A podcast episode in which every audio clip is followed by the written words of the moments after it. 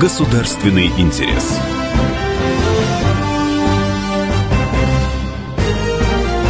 Программа произведена по заказу телерадиовещательной организации Союзного государства. Здравствуйте, меня зовут Екатерина Шевцова, вы слушаете программу «Государственный интерес».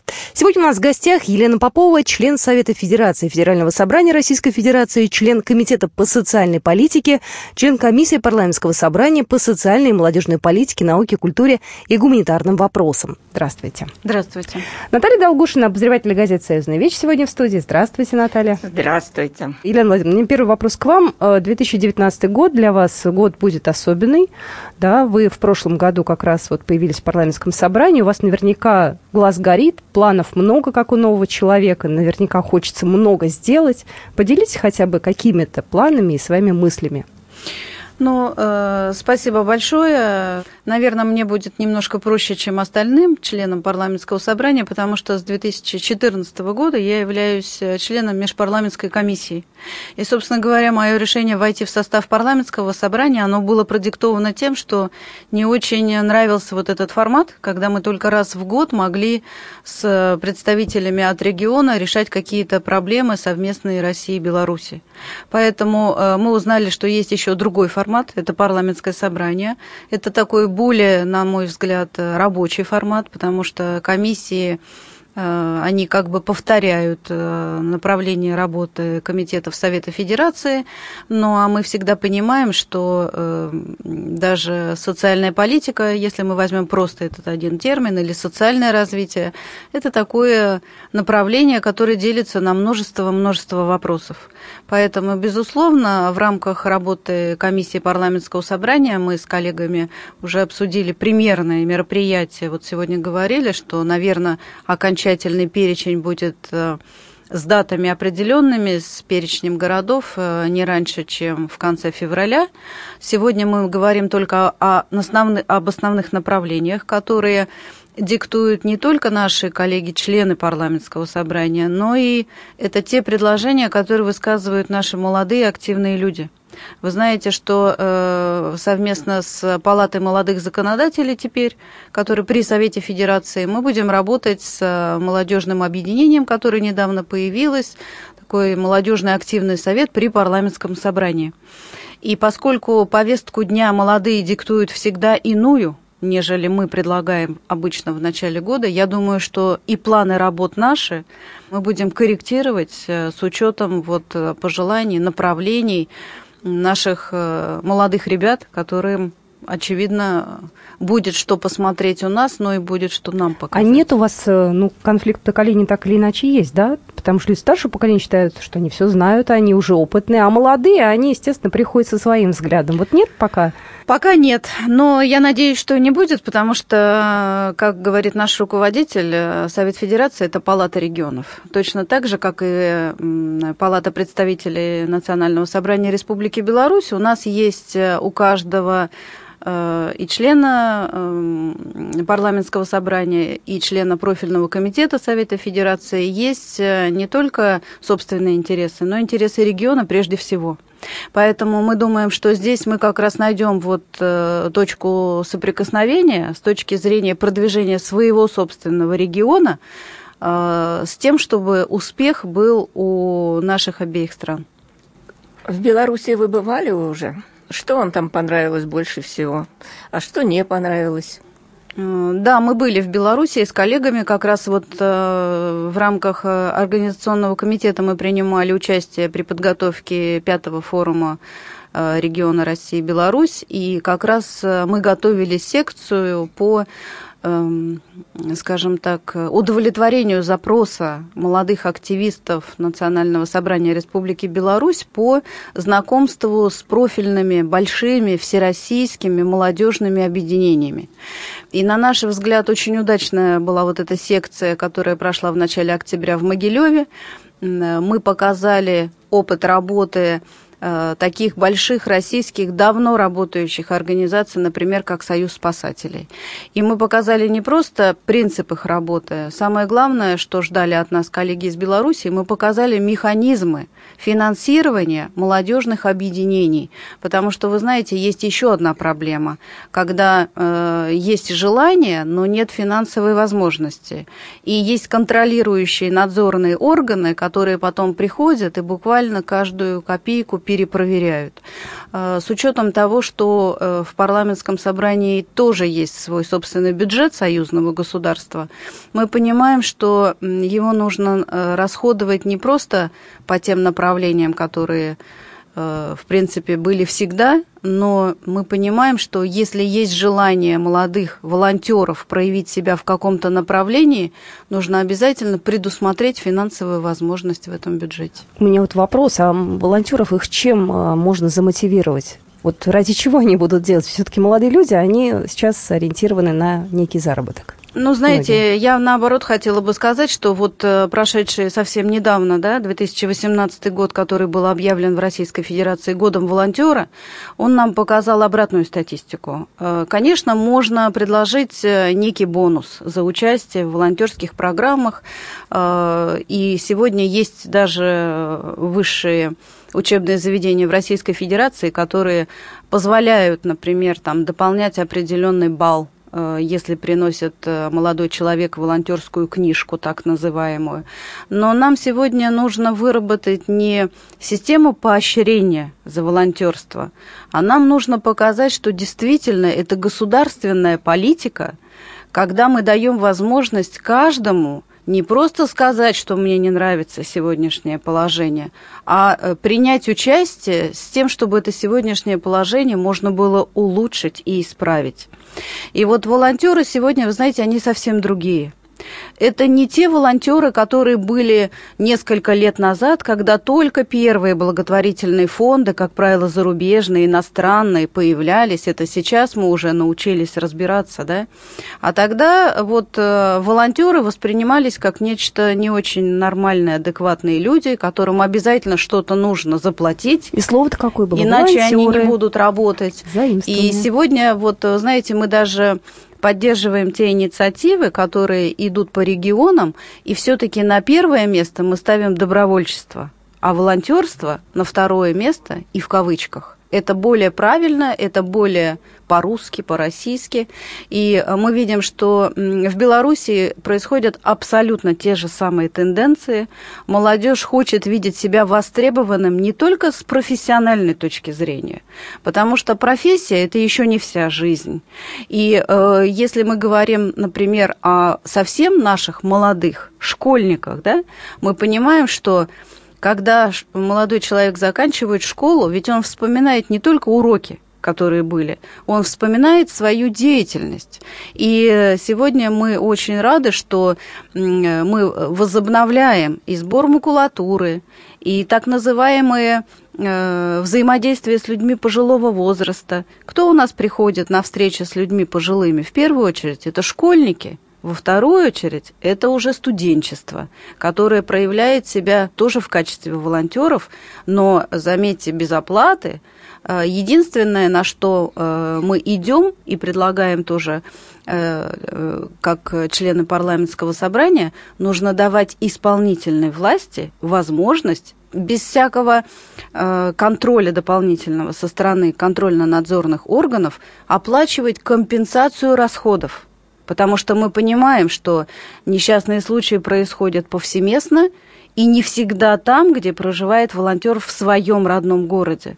Так вот, нужно возможность дать ему туда доехать, э, оплатить расходный материал, потому что мы должны быть в первую очередь уверены в качестве безопасности его личной если он принимает участие в ликвидации каких-то стихийных бедствий.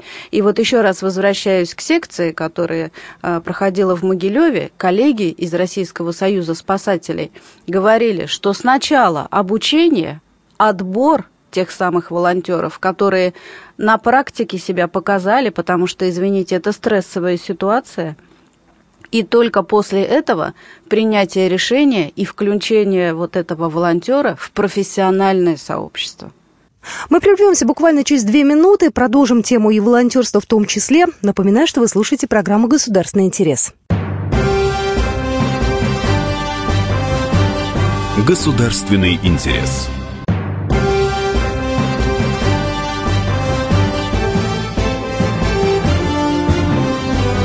Государственный интерес.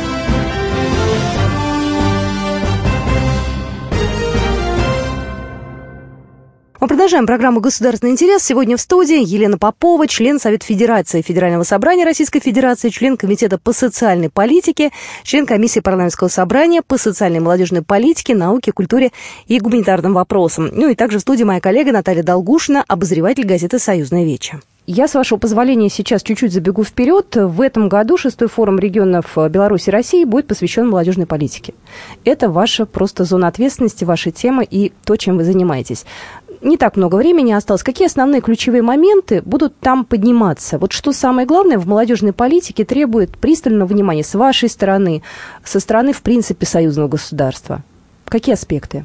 Вы знаете, мне кажется, очень своевременно мы включили э, в повестку работы форума не просто направление секции, а именно как одну из ключевых тем – это вовлечение молодежи в России, в Белоруссии в качество управления страной. Потому что сегодня мы говорим о том, что кадровый резерв который мы готовим и который готовят коллеги в Беларуси, это не просто время провождения молодежи, это не просто финансирование, будь то из союзного государства или из бюджета страны, это действительно должны быть грамотно израсходованные государственные или государевы, как говорит руководитель Совета Федерации Валентина Ивановна Матвиенко, деньги, и они должны приносить эффект. Поэтому мы хотим не столько посмотреть разницу или общность вовлечения вовлечения нашей молодежи, мы хотим, во-первых, услышать проблемы, что на государственном уровне со стороны молодежи не дает им возможности проявить себя. К сожалению, в Российской Федерации до сих пор нет единого федерального закона о молодежи и молодежной политике. Наши коллеги из Совета Федерации готовят давно текст такого закона, но мы знаем, что перед этим в Государственной Думе было несколько редакций, и они все были отклонены. Поэтому, может быть, с точки зрения развития совместного законодательства в рамках союзного государства нам удастся предложить некоторые направления с тем, чтобы потом мы перешли к отдельным законам, единым, на территории России и на территории Беларуси. То есть иногда мы идем от обратного. Нам очень хочется посмотреть лучшие социальные практики, будь то волонтерские или, собственно, инициативные, но они всегда социальные. И поскольку мы себя провозглашаем по Конституции российским государством, нам очень важно посмотреть вот те новые механизмы интеллектуальные, инновационные, которые очень видят и которые очень востребованы у молодежи, но которые мы из-за огромной громоздкости нашей государственной машины никак не можем воплотить в жизнь. Вот, например, э, о чем я говорю. Вы знаете, у нас э, вот в конце июня буквально э, запланирован на территории Российской Федерации третий форум социальных инноваций. И когда проходил второй форум, мы посмотрели совершенно уникальный опыт работы Москвы и Подмосковья, когда социальные работники – это теперь молодые люди моложе 35 лет. И когда мы стали разбираться в системе оплаты, потому что мы понимаем, что социальная сфера – это не бизнес, где можно выстроить карьеру, дойти до э, какого-то корпоративного директора, мы проанализировали методику оплаты, и мы увидели уникальный факт. Социальная сфера сегодня позволяет молодым людям реализовать свои возможности, в том числе инновационные. Потому что, когда они оказывают социальные услуги человеку пожилого возраста, они дополняют перечень услуг самостоятельно.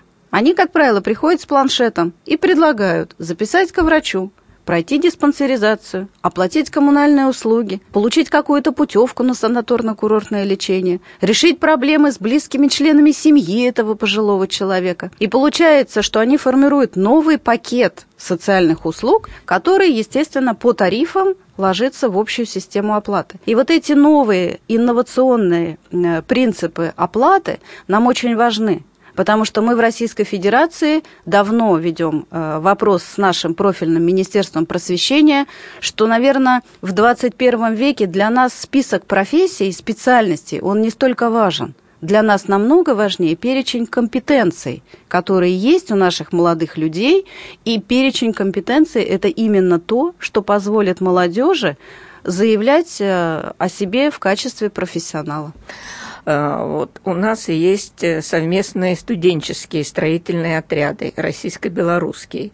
Сейчас появляются волонтерские единые организации. А какие грандиозные проекты, как вот в Советском Союзе, комсомольские стройки, громаднейшие, э, можно было бы предложить сейчас э, молодежи России и Белоруссии? Ну, мне кажется, во-первых, в первую очередь нужно спросить молодежь э, России и Белоруссии, да, по крайней мере, у нас есть предложение от Палаты молодых законодателей, которые каждый год перед началом сессии, весенней или осенней, нам присылают именно с точки зрения реализации себя в качестве добровольцев или волонтеров. Значит, э, когда мы говорим о волонтерстве и добровольчестве, мы с вами все понимаем, что все мы с вами разные.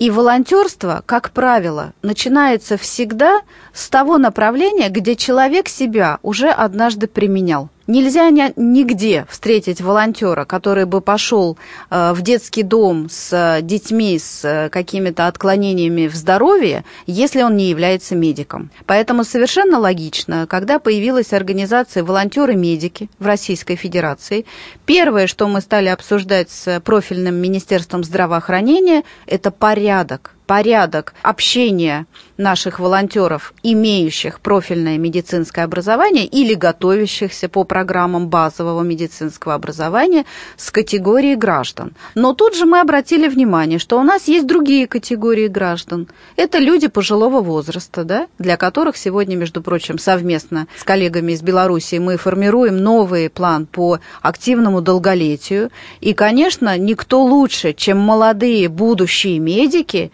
не может задействован быть при проведении тех же самых спортивных мероприятий. Поэтому формат применения себя, он огромен.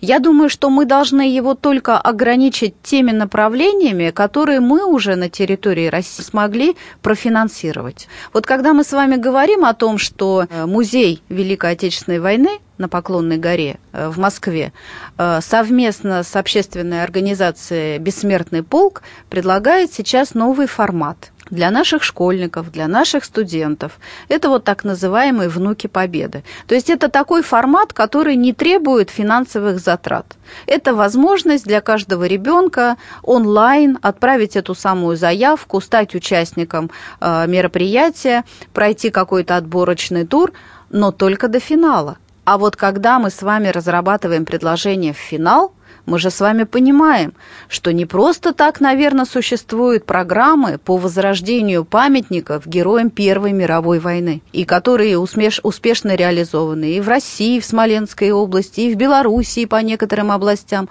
Поэтому, когда мы говорим о подобного рода мероприятиях, доходящих до финала, они должны быть перекрестными. И они должны реализовываться не только на территории России, но и в Белоруссии тоже есть очень много таких мест, таких захоронений. Поэтому я думаю, что вот все вот эти форматы сегодня, которые существуют с точки зрения доведения их до всероссийских, мы посмотрим с коллегами и попробуем э, сделать их перекрестными. С другой стороны, мы понимаем, что, конечно, мы бы пригласили, наверное, всех молодых активистов из Республики Беларусь к себе э, в летний период, потому что проблема летнего отдыха детей в Российской Федерации в загородных лагерях, она не решена. И вот эти пришкольные лагеря, которые мы открываем на летний период, мы, с одной стороны, как бы головную боль с родителей снимаем – потому что обеспечиваем присмотр и уход. Но с другой стороны, э, педагогические вузы Российской Федерации, они работают по, с нашим российским программам. И я уверена, что коллеги в Беларуси работают не по программам, которые наверняка не хуже российских, но они могут быть иные. И они могут быть очень интересны нашим коллегам, они могут быть интересны нашим детям, потому что вожатых, которых мы готовим, да, у нас есть 8 э, так называемых центров, э, куратором которых является Минпросвещение. Мы проводим там обучение вожатых. Вожатые получают некий сертификат, с которым они могут ездить по загородным лагерям, в том числе позиционируя себя в качестве вожатого. А почему они не могут поехать поработать на территории Белоруссии? А почему молодые ребята, закончившие или там обучающиеся в педагогических вузах, не могут приехать и поработать вожатыми у нас? Мы здесь никаких противоречий не видим.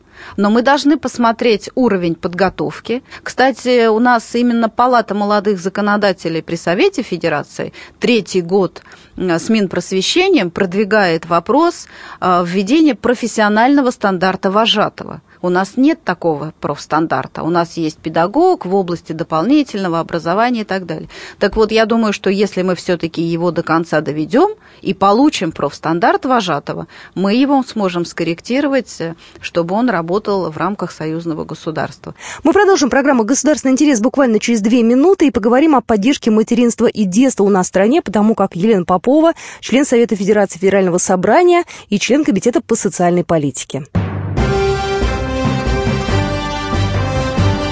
Государственный интерес.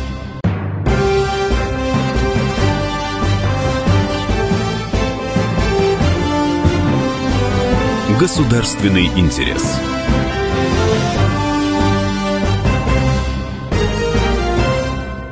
Мы продолжаем программу «Государственный интерес». Сегодня в студии Елена Попова, член Совета Федерации Федерального собрания Российской Федерации, член Комитета по социальной политике, член Комиссии парламентского собрания по социальной и молодежной политике, науке, культуре и гуманитарным вопросам. Ну и также в студии моя коллега Наталья Долгушина, обозреватель газеты «Союзная веча». В прошлом году очень много общалась с вашими коллегами, и мы говорили о молодежи. И говорят, что вот те люди, которым сейчас там по 18, по 19, по 20 лет в Беларуси, смотрят в сторону Европы с определенным интересом интересам. Что нам сделать, чтобы они знали, понимали, ценили и были с нами в союзном государстве, как их привлечь, вот какими конкретно, может быть, действиями, помимо программ, помимо каких-то, может быть, э, законов. То есть, если мы перейдем на плоскость именно такого обычного бытового общения, Но, как им знаете, я бы хотела сказать, что я представляю Волгоградскую область в Совете Федерации. Царицын, Сталинград и Волгоград – это три названия нашего города. Идея проведения бессмертного полка – она нам очень близка и понятна. И сегодня у нас в 2019 году появился новый формат. Это «Внуки Победы». Потому что мы понимаем, что, к сожалению, уходят наши ветераны. Но мне кажется, что если однажды в жизни любой школьник или студент попадет в город Волгоград, на Мамаев курган, и если это случится 9 мая, он потом до конца жизни может ездить по любым странам мира, обучаться в любых вузах – он всегда вернется в свою родную страну, в свой город, потому что вот эта память поколений, которую на каждом шагу он ощутит, это единение поколений, это такая объединяющая акция, которая сегодня, смотрите, она все страны мира уже объединяет. Поэтому мне кажется, что вот такие проекты патриотические – можно сказать, инновационные, да, потому что сегодня все школьники России, мы надеемся, Белоруссии тоже, будут принимать участие и в электронном формате будут описывать историю своей родной семьи, своих дедов и прадедов, с тем, чтобы стать участниками, даже не победителями, да, а участниками вот этого конкурса. И мне кажется, что чем больше вот подобных акций мы будем проводить в союзном государстве, тем больше это повода даст нашим детям не поддаться вот тому искушению, потому что э, всегда приводим, знаете, что э, в пример, вот есть такая акция «Щедрый вторник», она проходит во всех странах мира, да? Ну, казалось бы, это хорошая идея, проводится, это тоже как бы объединяющая акция, но мы-то с вами говорим, благотворительность – это формат жизни российских граждан. Он не может быть только по вторникам или по понедельникам. Это абсурд. Поэтому, когда мы говорим, что у нас развивается серебряное волонтерство или молодежное волонтерство, оно у нас ежегодное и ежедневное. Мне кажется, что, безусловно, сегодня перед э, исполнительной властью наших стран лежит огромная задача, как не упустить то, что мы сегодня уже имеем, не потерять, и как это донести до будущих поколений. Поэтому мы всегда поддерживаем форматы, которые проходят на территории разных стран, но которые позволяют каждому ребенку принять личное участие и рассказать об участии своей семьи в судьбе своей страны. И мне кажется, что сегодня есть очень много разного формата э, в общественных объединениях и организациях. Нужно просто об этом рассказывать, чтобы мы охватили как можно больше. И желательно, чтобы это были не студенты, а желательно, чтобы это были школьники. Елена Владимировна, до прихода в Совет Федерации вы э, плотно занимались решением проблем многодетных семей и приемных семей. Расскажите, пожалуйста, с какими проблемами их вам пришлось столкнуться? На самом деле мы сегодня э, не оставляем эту тему. Буквально вчера в Совете Федерации у нас состоялось э, заседание очередной рабочей группы. Практически на выходе, готов к внесению в Госдуму, мы подготовили единый федеральный закон о правовых гарантиях и мерах социальной поддержки многодетных семей. Это единый закон федеральный. А мы надеемся, что с его принятием э, мы снимем многие проблемы недопонимания, опять также, не ущемляя собственные инициативы регионов, мы дадим возможность и право э, воспользоваться теми лучшими практиками, которые есть. Потому что по приемным семьям, вы знаете, законодательство российское мы выстроили, на мой взгляд, уже более раньше – была проблема, как вы знаете, детей мы забирали из детских домов. Слава богу, сейчас у нас остались небольшие категории, и домов-то, собственно, уже детских нет. Поэтому я думаю, что проблема семей с детьми, она всегда была на повестке дня, есть и будет.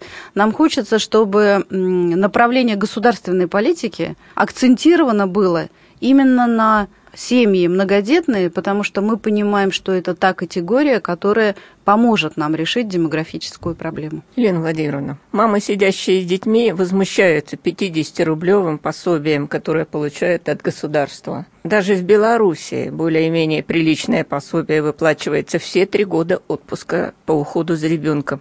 Неужели Россия не может этого позволить себе? Хотя бы до прожиточного минимума поднять? Ну, очень трудный вопрос, э, очень э, злободневный. Конечно, Россия может позволить себе многое. Вы знаете, что совсем недавно мы сформировали новый совет при президенте, возглавила его Валентина Ивановна Матвиенко. Это совет э, по государственной политике в сфере поддержки семей с детьми. Вы знаете, что мы с 1 января начали реализовывать план мероприятий, это десятилетие детства. И, конечно, мы принимали бюджет на три года. План основных мероприятий у нас в основном к трехлетке и привязан.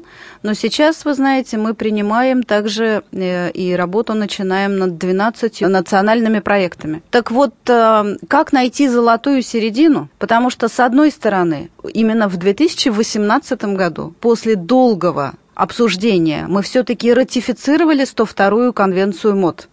Это, безусловно, огромный шаг вперед, даже с учетом того, что мы ратифицировали не все статьи конвенции. Но я вам хочу сказать, что позиция Российской Федерации, она остается прежней. Например, если мы посмотрим с вами те статьи, которые мы не ратифицировали, у нас просто разный подход в Российской Федерации и в западных странах на одни и те же проблемы. Когда мы с вами говорим о том, что мама находится в отпуске по уходу за ребенком от полутора лет до трех, это значит, что у нее существует прежний заработок, который за ней сохранялся до полутора лет, но после э, полутора до трех он уже в прежнем объеме не поддерживается и выплачивается так называемое пособие. Так вот, по-прежнему мнение нашего комитета Совета Федерации, мы должны от пособия уходить. И сегодня, как вы знаете, мы в рамках десятилетия детства предлагаем новые механизмы занятости для мам, имеющих несовершеннолетних детей. Это новые государственные программы, они будут бесплатны для наших мам с детьми. Они будут многоразовые, то есть не будет никакого ограничения по повышению квалификации, вплоть до смены профессии. Все-таки нам кажется, что поддержка финансовая и поддержка в виде пособия – это разные формы государственной политики. Все-таки мы за то, чтобы был заработок в семье, Безусловно, он должен быть у обоих родителей, и права-то у обоих родителей одинаковые. Но если мы сегодня говорим о том механизме, который мы будем предлагать для мам, находящихся в отпуске, потому что ведь многие выходят на работу именно по этой причине, не могут прожить на это так называемое пособие. Сегодня у нас задача разработать, ну и внедрить уже в этом году новые форматы занятости для мам и э, мы стараться будем вообще уходить от этого пособия. Потому что и слово пособие-то оно унизительно То для есть наших платить мам. вообще не будут? Мы все-таки э, не отказываемся сегодня от этой суммы в 50 рублей, потому что мы запланировали и заложили их в федеральный бюджет, но уже идут отклики из регионов, потому что в 2018 году все абсолютно центры занятости Российской Федерации во всех регионах, они прошли бесплатное повышение квалификации. Министерство труда Российской Федерации провел обучение по внедрению вот этих новых инновационных гибких механизмов, чтобы была, появилась у мам возможность э, дополнительного заработка или какого-то неполного рабочего дня в то время, пока она находится э, в отпуске по присмотру и уходу за ребенком до трех лет. Позиция наша такова. Не пособие нужно увеличивать, а нужно уже предусматривать для мамы, потому что даже с рождением одного ребенка в семье, вы знаете, жизнь в семье кардинально изменяется. И у нас большое количество мам, до сих пор, которые под влиянием родственников, простите, получают даже высшее образование, но не то, которое им понадобится для работы в дальнейшем. А бывают случаи, когда происходят э, по причине, когда не очень здоровые дети рождаются, и мамы вынуждены менять свою работу. Так вот, нам кажется, что это самый лучший период времени – когда уже ребенок рожден, полтора года ребенку исполнилось, семья понимает, с какими трудностями она уже сегодня столкнулась, и она может выстраивать свою скажем так, траекторию жизни на будущее. Так вот, мы все-таки за то, чтобы именно в этот период мы предлагали как можно больше механизмов, курсов, повышения квалификации, дополнительное образование или смену образования, чтобы мама чувствовала себя востребованно на рынке труда даже при рождении последующих детей. А какая еще поддержка материнства и детства была бы актуальна для России и Белоруссии? Ну, вы знаете, нам кажется, что формат, он может быть очень разный, и мы не должны его объединять, но вот то новое, хорошее, которое как искра появляется где-то, может быть, в каком-то сельском поселении или в каком-то маленьком муниципалитете и продвигается очень хорошо на сельской территории, нам кажется, очень хорошо бы легло точно так же на территории России. И наоборот, потому что в России много э, регионов, которые очень обширные по площади, и их нельзя сравнивать ни с Москвой, ни с Санкт-Петербургом, потому что традиционно уклад сельских жителей, это, вот на наш взгляд, то, что очень сильно объединяет нас с э, жителями Белоруссии. И э, мы не говорим даже здесь про качество питания и про качество продуктов. Мы говорим именно про качество жизни. Вы знаете, мы очень бились за продление программы э, развития сельских территорий в Российской Федерации. Сегодня она у нас погружена в национальный проект «Комфортная городская среда». И мы очень рады, что по-прежнему мы будем строить не только дома для специалистов в сельской местности, но мы будем строить школы, дороги и социальную инфраструктуру. Поэтому я думаю, что вот эти проекты в сфере поддержки семей с детьми в сельской местности – это самое первое, от чего нам нужно отталкиваться. Ну что же, мы на этом программу заканчиваем. Елена Владимировна, спасибо вам большое. Ну, я надеюсь, что в этом году мы будем чаще встречаться. Спасибо вам. До свидания. Государственный интерес. Программа произведена по заказу телерадиовещательной организации Союзного государства.